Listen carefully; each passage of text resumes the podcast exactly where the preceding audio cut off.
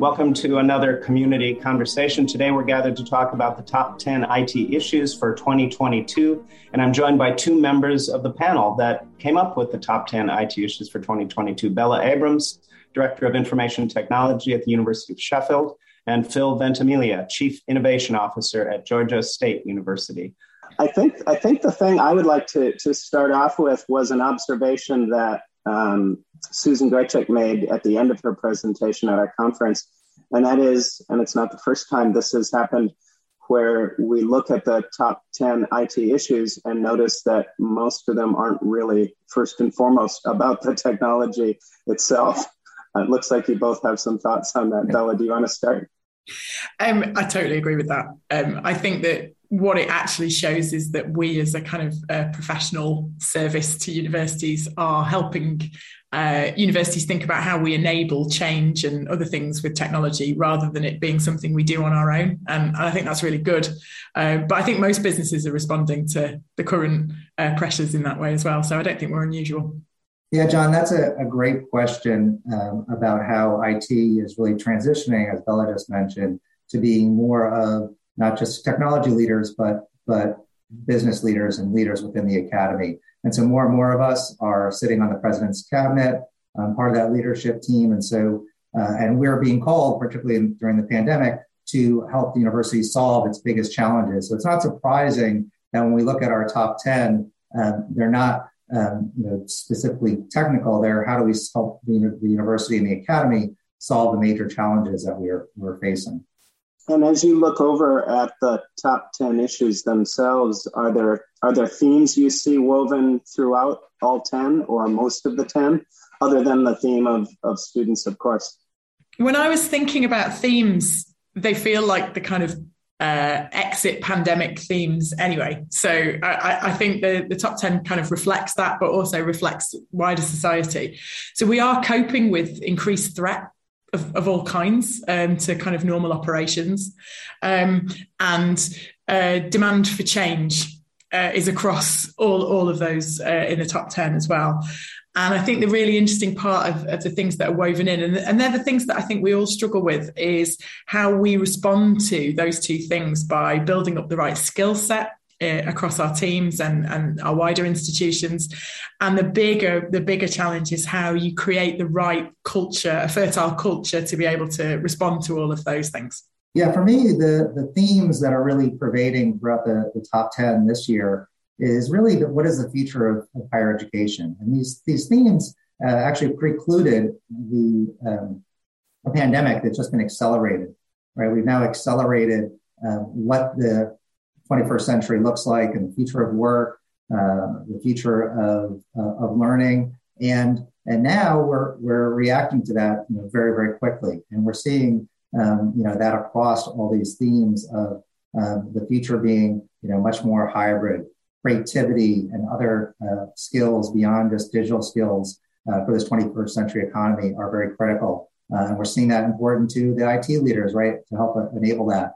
Um, and then, of course, cybersecurity uh, because everything is digital, right? This new this new future is a completely digitally enabled university in everything that we do, um, and so um, not only are, we, are ourselves and our teams much more critical, um, but the protection of all that that digital technology uh, and data, uh, because it is extremely data driven as well, uh, is critical. And so, so that's exciting for me, right? Because we're really enabling, um, especially at scale for large universities uh, like Georgia State and, and others to be able to deliver um, a really amazing student experience uh, uh, and hopefully at a very uh, affordable uh, cost as well.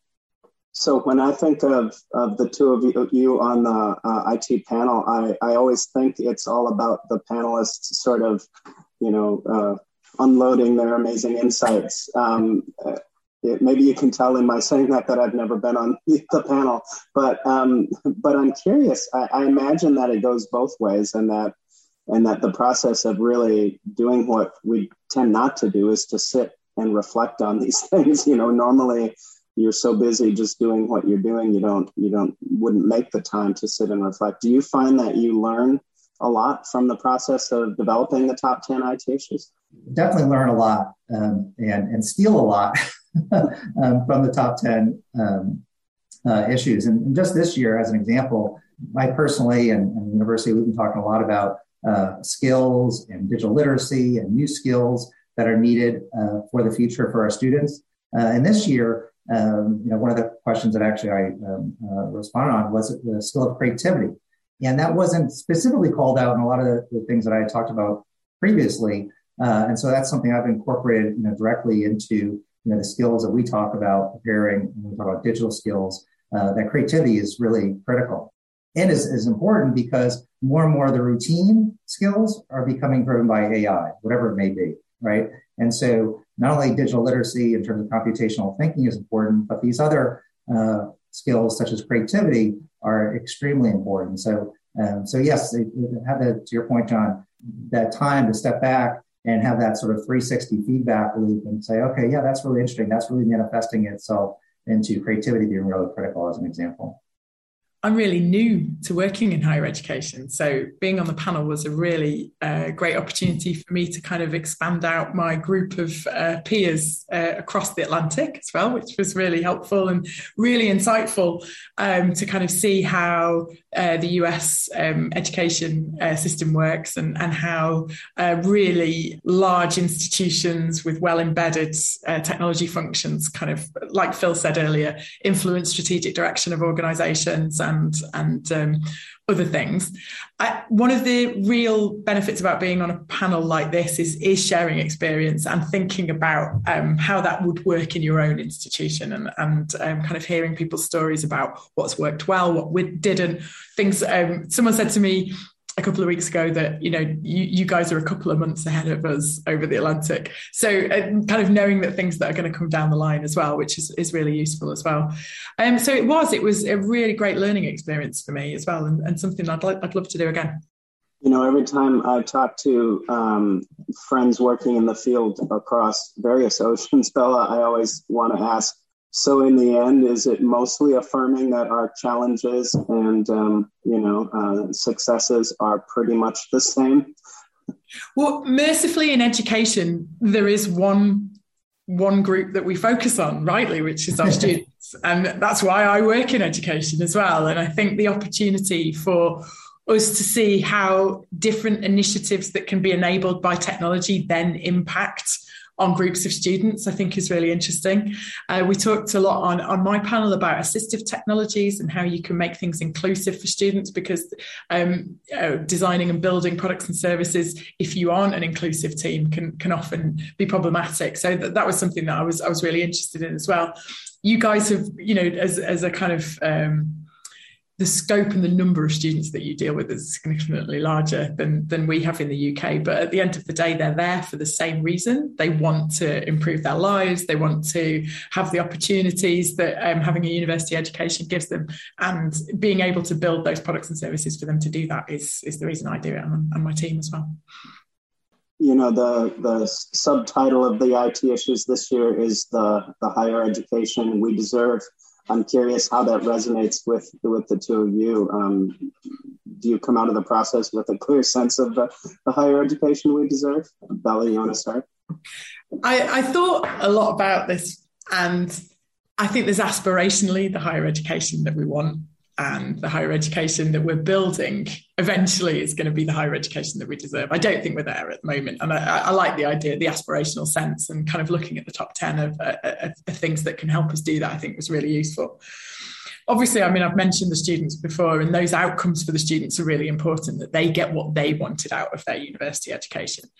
But also, and I think this has been a real theme for us over the last year as well, is that in doing that, we maintain staff well-being and their engagement and build up their skills and that doesn't feel stressful to them as well because i think that the amount of change that happens daily can be very stressful if it's not done well. And i think that's that's one of the things around i, I wouldn't want this to all be about students students students and then there be a um, a kind of counter uh, issue for for staff as well which i think is is really uh, important.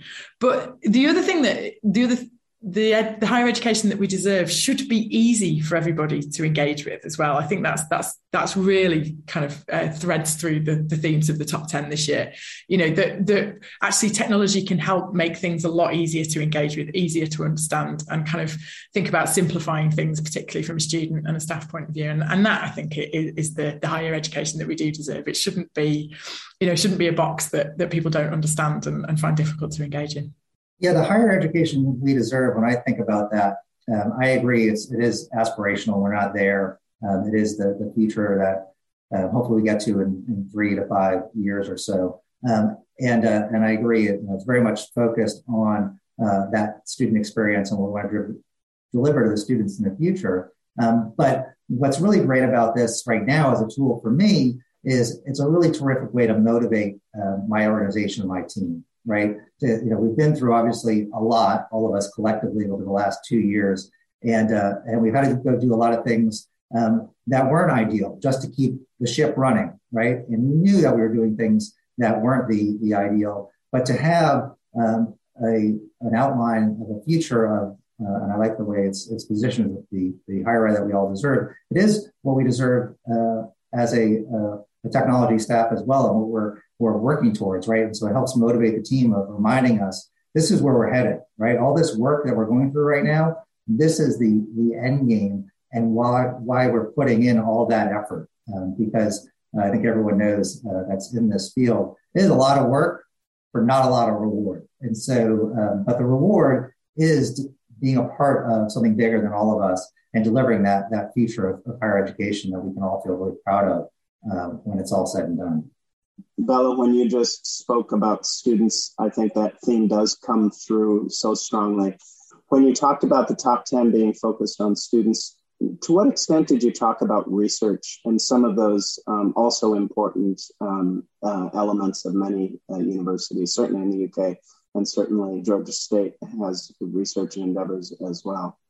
On my panel, we didn't explicitly talk about that, but it is something that kind of engages um, myself and my team considerably is is about building the platform that our researchers need um, uh, around particularly around access to AI, uh, compute, um, and storage, and um, being able to access kind of considerably larger data sets than, than anyone thought that, that, that we'd need um, at this point.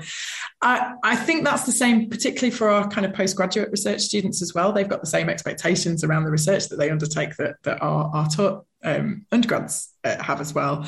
Uh, and I think that actually the same themes in the top 10 can be applied to research as much to teaching and learning because they are about us providing services that our researchers need in order to achieve their aims and that is the same around you know the kind of teaching outcomes as well interestingly though and i think my, my observation again being fairly new to the sector is i think actually being able to do that um, and compete uh, on both sides of the atlantic and in other parts of the world is i think we're going to have to collaborate more um, because actually there's a point at which individual institutions aren't going to be able to provide the platform that their researchers need and i think that that's something that we're going to have to recognize fairly quickly research, I think, is very important for um, uh, you know the top top ten. Research is, is definitely relevant, especially when we are looking at creativity. You know, one of the things that's interesting um, from our institution standpoint is we're seeing a huge growth uh, in high performance computing. Uh, we've actually just built out a very large cluster.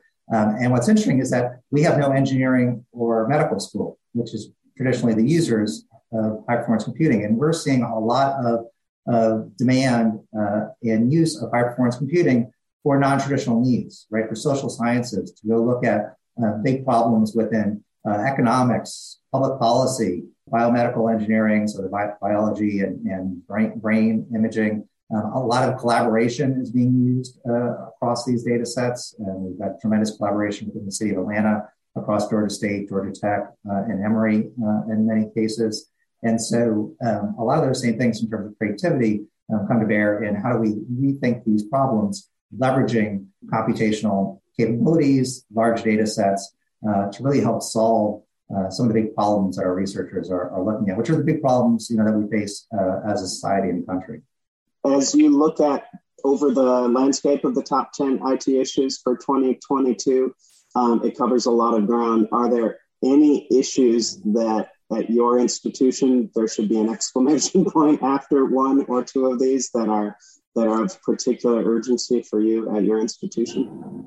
The biggest issue that's that's urgency, which isn't actually in the top ten right now, um, that's just a little bit below, is just really the the um, and I guess this ties back to you know the higher education we deserve is particularly in public universities. You know, how do we continue to fund everything that's going on? We're in a really um, fortunate state right now with the um, CARES Act, HEERF funds. It's really going and fueling a lot of uh, investment, which is great. But in a couple of years, when we come out of this, it's going to be very interesting. I think the top 10 list, when we look at this, you know, three years from now, um, we're going to be grappling with, okay, now how do we sustain uh, the higher education that we've now built? uh, and, it's, and there's going to be some, some issues there while maintaining affordability. And so, um, so that's the one that um, I'm looking beyond the current list saying, okay, how are we going to deal with that uh, in a couple of years? And we can't stop, right? It doesn't mean we can stop, but it is something I think that we're going to have to grapple with over the next couple of years.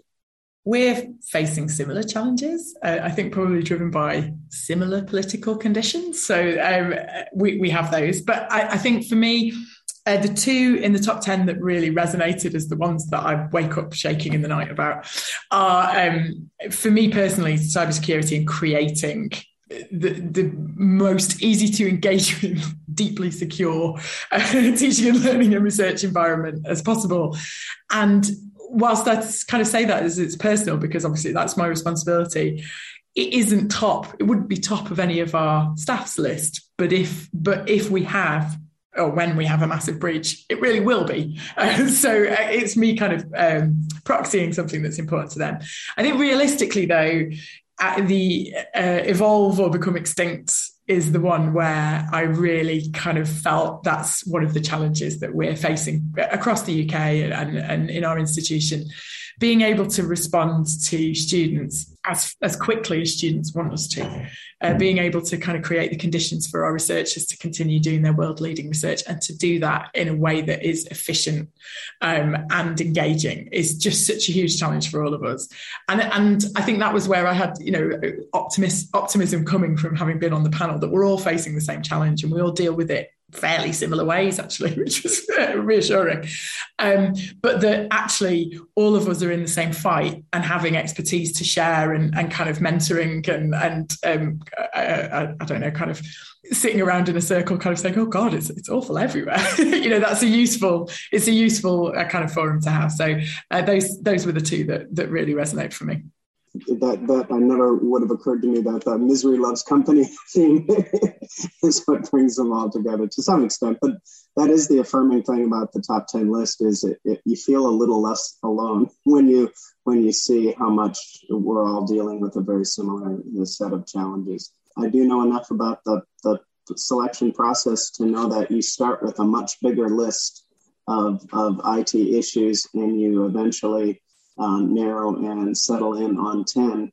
Um, I'd love to hear from each of you whether whether there's anything you personally regret that isn't in the top 10 that was maybe the 11th or 12th or maybe even further down but that if this was your list um, it would have it would have been included. Uh, bella do you want to start? Yes. So my missing bit that wasn't on the bigger list either uh, was around digital ethics and whether what we're doing causes harm and being aware of, of the kind of decisions that we make around technology and the use of technology and the unforeseen consequences that that can have for our students and our staff. Um, and that's something that I'm personally very interested in, but I also think is going to become uh, more and more significant for us as as we evolve um, and as the use of technology uh, becomes more important to our institutions. Some of our students, I think, are going to react well to it, and some of them are going to see that there may be potential harm. And I do think that's something that we really need to kind of build into a lot of our decision making.